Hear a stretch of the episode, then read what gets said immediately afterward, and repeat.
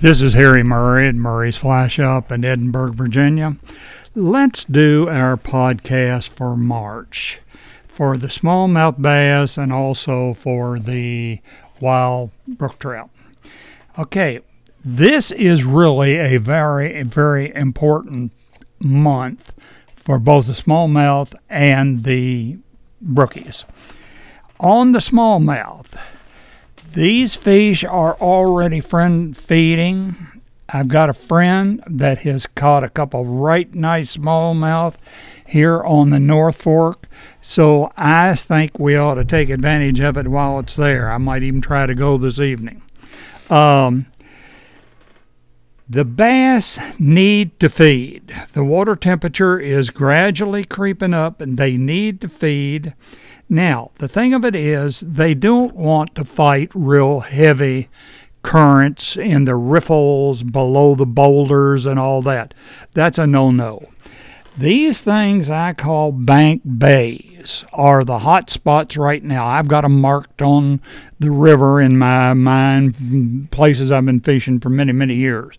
And I go back to these places. Now, what I'm talking about is a bank bay. This is when high water over the last many, many years has carved back into the bank of the river. Might cut a a trough back in there as much as 10 feet. Sometimes I've got one right just came to my mind is 20 feet back in there. So what the high water over the past years has carved back into these banks, and these bank bays I'm calling them might extend down the river for oh sometime 20 feet. Well, these are real hot spots because they are loaded with food. They block the current off the bass, and the big bass will get back in there and feed. Now, the flies I had do the best with there, the Murray's Olive Marauder in a six, the Chartreuse Marauder in a six, and the Murray's Black Heavy Hellgrammite in a six. Those, well, and Ed Shenk's White Streamer, got to throw that one in there yet. Those are the ones I do the best good. Now, where I'm fishing these and having good success, I wade down the river about 30 feet out from where these bank bays meet the main flow. You with me on that now? So there's a cut back in the bank. Where that cut meets the main flow is where a lot of the big bass are caught. I'm wading down the river. I'll cast back into those bank bays and I'll strip it out real slowly, just as deep as I can get it. Some of those bank bays are much as all four feet deep. So the bass are back in there, they're feeding and some of these are dandies. So I'll fish that bank bay and then I'll get out of the river sometime and move on down to the next one. So I sort of cheat on this. I go back to the same ones year after year after year. And they're always producing. So don't overlook this on the smallmouth world. Now, March is a very important month on the wild brookies. Now, what happens here we'll say early March, the Quill Gordon nymphs are growing like gangbusters. They're not ready to hatch yet, but they are coming close to reaching their full size. I don't know if you've fiddled around with these nymphs, real nymphs, often or not, but the Quill Gordon nymph moves to the downstream part of the riffle. If you go down to the lower part of the riffle and just turn tip on up my gosh, they're going to be Quill Gordon nymphs all over the place. And these will be, they won't be quite a size 14 yet. They're just not quite there, but they will be in about two or three weeks. So what I, the way I fish this, I come in from below and fish upstream dead drift with a Mr. Rapidan beadhead nymph. I'll cast that thing right up to the riffle itself and fish it dead drift, tr- trying to match those nymphs that are up in there.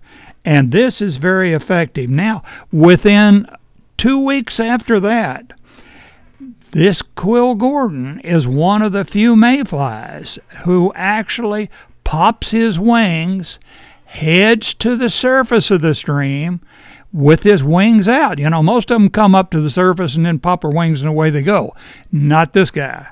He comes up to the surface with his wings already out. That's why, if you look at this fly I call the Mr. Rapidan emerger, you'll see that I have actually put a wing on it, and it is an emerging fly.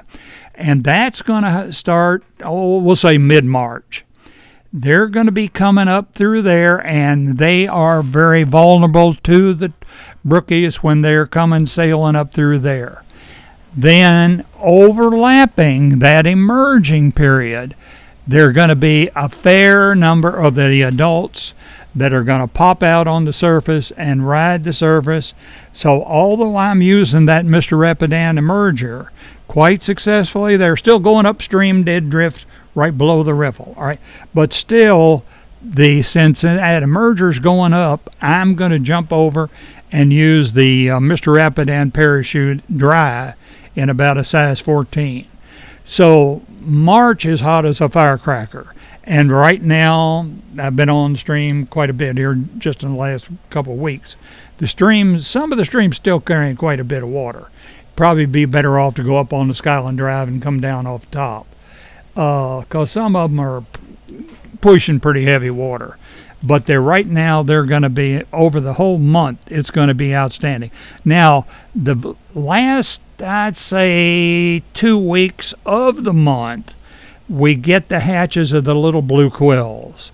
And I use the blue quill mayfly in a 16 and 18, and they're pretty generous to feed on top. Once these blue quills come, they they're here to stay, and they're usually right plentiful.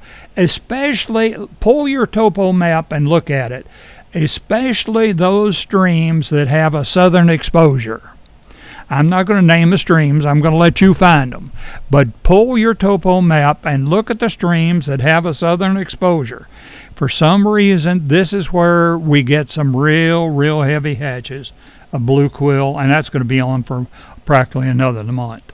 But I use the blue quill in the 16 and 18 and I drop on down to 6x on hmm. that. I'm not reluctant to go to that.